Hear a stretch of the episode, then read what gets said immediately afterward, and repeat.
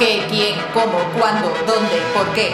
Bienvenidos al podcast donde se plantean preguntas para las que no siempre hay respuesta. Capítulo 5 Eh, Barrutia, ¿por qué en vez de esta foto no pones la otra que había? El fotógrafo que la ha hecho dice que no quiere que la publiquemos, así que tiene que ser la que he puesto, jefe. Al fotógrafo que le den. Esta imagen es mucho más potente que la otra. Imagínate que el fotógrafo se ha muerto. Sí, jefe, sí, voy a ver si la que usted quiere cabe. Pero ¿cómo voy a poner una foto si el fotógrafo me ha dicho que no? Por mucho que informe, si el autor dice que no, será que no. Sus motivos tendrá. Su firma está en juego si la publicamos. Y mi trabajo también. Y no se fiará más de mí como comunicadora. Y que se haya muerto no resuelve este dilema. Ni en sueños ni en realidad. ¿Y ahora qué hago?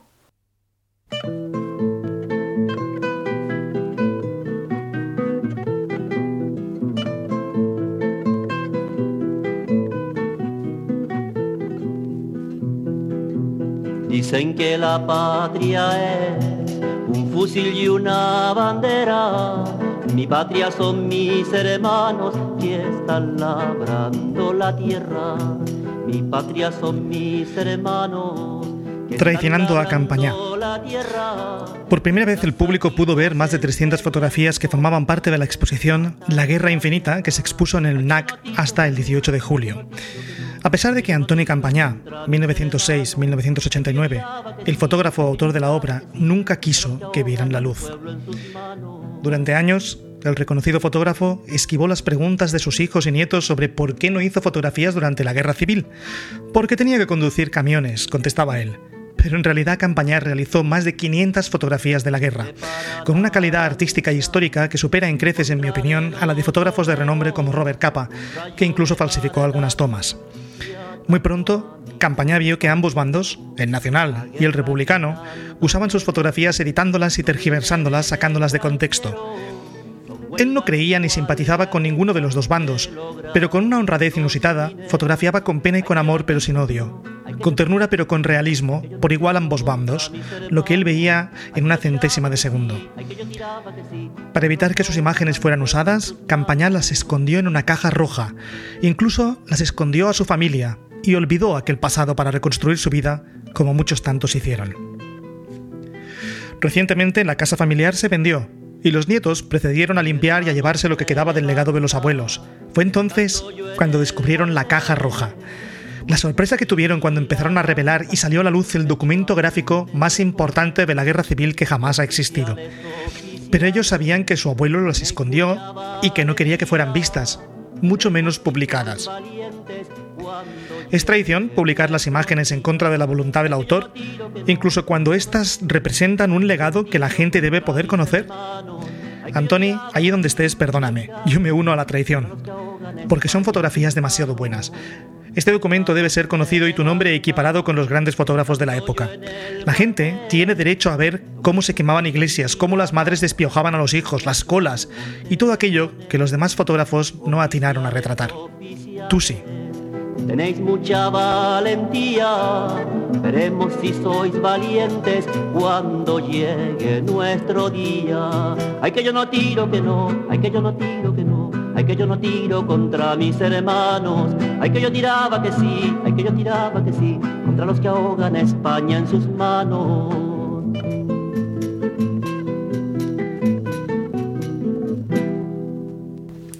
Hola Rubén Serra. Hola Mercedes Barrutia. Dilema ético como siempre. ¿Debemos publicar estas imágenes que muestran la realidad de la guerra civil española o deben seguir embargadas tal y como quiso su autor? ¿Cuál es tu opinión? Ay, si yo supiera. A ver, es complicado, ¿eh? porque Campañá lo que quería era que sus imágenes no fueran utilizadas. Él era curiosamente una persona bastante neutral, no era ni republicano ni, ni del bando nacional. Eh, odiaba la guerra en toda su extensión y por extensión odiaba a los dos bandos, más o menos por igual, o odiaba o no odiaba, pero en todo caso no, no, no simpatizaba con ninguno de los dos.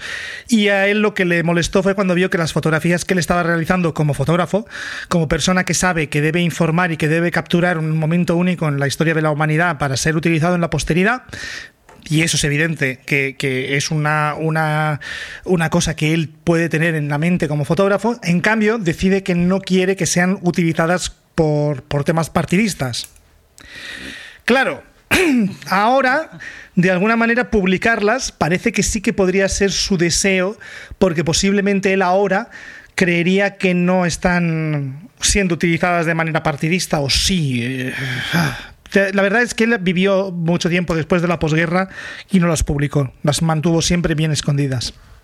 Quizá este sea el dilema más difícil de resolver y el debate en el que más preguntas surgen cada vez que intentamos llegar a una conclusión. A ver, está muy claro de que si una cosa es una obra de arte eh, y, la obra de arte es un- una comunicación íntima entre un artista y un espectador o un mm, espectador, hay más tipos de gente que de arte, pero bueno, a través de un medio que puede ser la pintura, la música, si este compositor o este autor o este artista no quiere establecer esa comunicación, pues no debe ser hecha.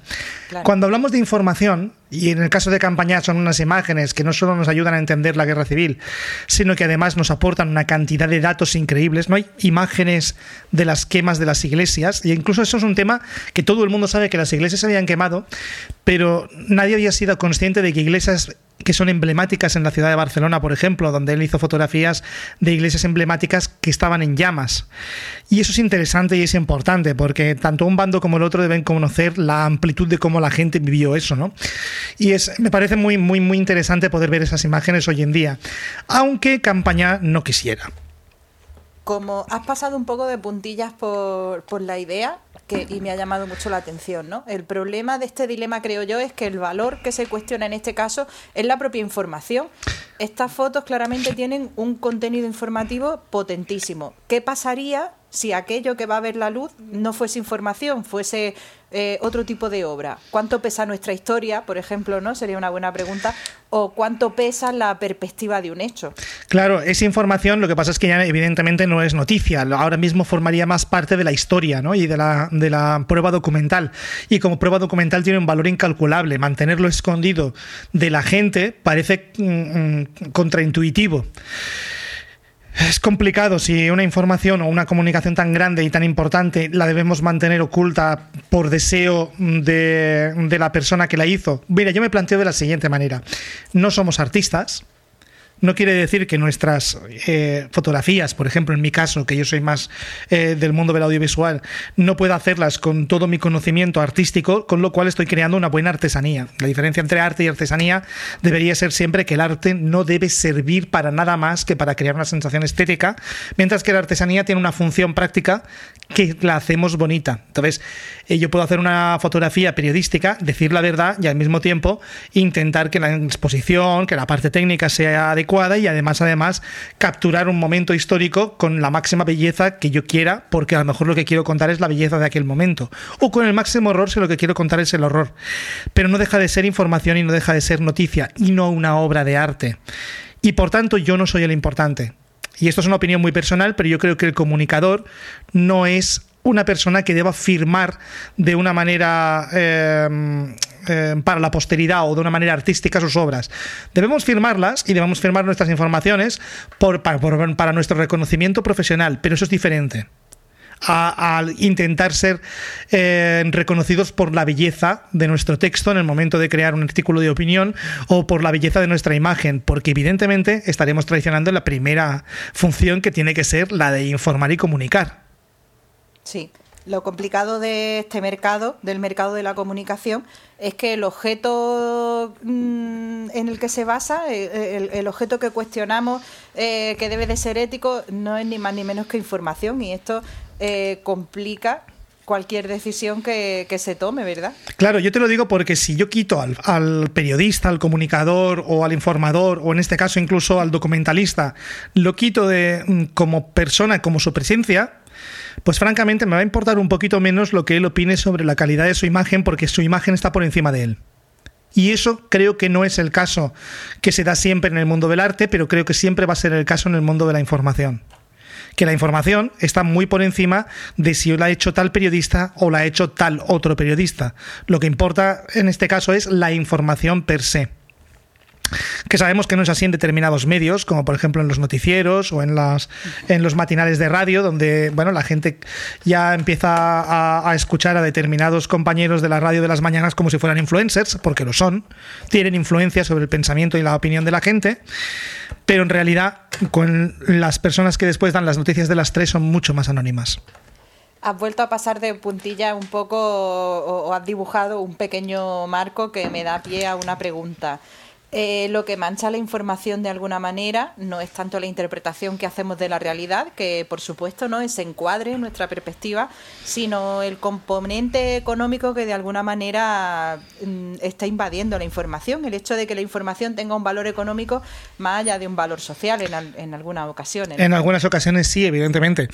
Y hay informaciones, evidentemente que las informaciones siempre van a tener un componente económico. Las informaciones que nosotros estemos... Eh, creando, dando, van a, van a, representar, de hecho, dinero para algunas personas. Pueden que las, nosotros tenemos una responsabilidad muy grande en el momento en el que nosotros estamos comunicando un, un, un hecho social.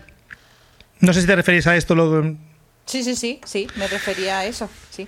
Eh, no, nosotros tenemos esa responsabilidad. O sea, si tú tienes que dar las noticias de la caída del Bitcoin, eh, ¿Sabes? Estás dando, claro, estás dando, estás dando una noticia eh, muy importante y además depende de cómo la hagas, puede cambiar mucho las cosas. Mira, te voy a contar simplemente hasta qué punto el menos pensado puede ser influencer. Eh, yo ya sé que no te tengo que tocar el fútbol, ¿verdad? que no te gusta nada que, bueno, no que te sé, toque el fútbol. Eh, Eurocopa. Estamos jugando la Eurocopa ahora mismo unas cuantas naciones de Europa y mm, el señor Cristiano Ronaldo, que juega para Portugal, el otro día cogió y quitó la botella de su patrocinador, la quitó. Porque le molestaba ver agua carbonatada. Partamos de la base que es un tío que está obsesionado con la salud y con el cuerpo. Es un, deportista de élite y es un deportista, además, que ha demostrado millones de veces que tiene una forma física espectacular y que se cuida, ¿no? Y así que odia las aguas carbonatadas. Así que había una de una, de una marca muy famosa y eh, la quitó. Esa marca muy famosa es Coca-Cola, evidentemente, ¿vale? Patrocinadora del, del, del Eurocopa. 5 billones de pérdidas en la bolsa se registraron al día siguiente. Y habla, claro, claro, es que Dios moviendo sí, sí. de Coca-Cola. Y poniendo y gritando agua y poniendo una botella de agua por delante, ¿vale? Esto ha creado, de hecho, un cachondeo muy grande porque ahora muchos futbolistas salen y ponen la Coca-Cola de cara y dicen, por favor, Coca-Cola, llámame que yo pa, pa, pa, patrocinios. O... y se está creando, de hecho, humor por todas partes. Pero eso, eh, nosotros no somos Cristiano Ronaldo, pero es evidente que tenemos un altavoz que puede generar opinión y, y que tenemos una responsabilidad muy grande en la manera en que damos las noticias. Y por tanto, hay un componente económico importantísimo que puede, que puede invadir la calidad de la información, la veracidad en algunos casos de la información y en algunos países, eh, pues ya sabemos cómo están eh, tratados los periodistas, eh, con amenazas de muerte por dar informaciones que evidentemente van en contra de la economía de mucha gente.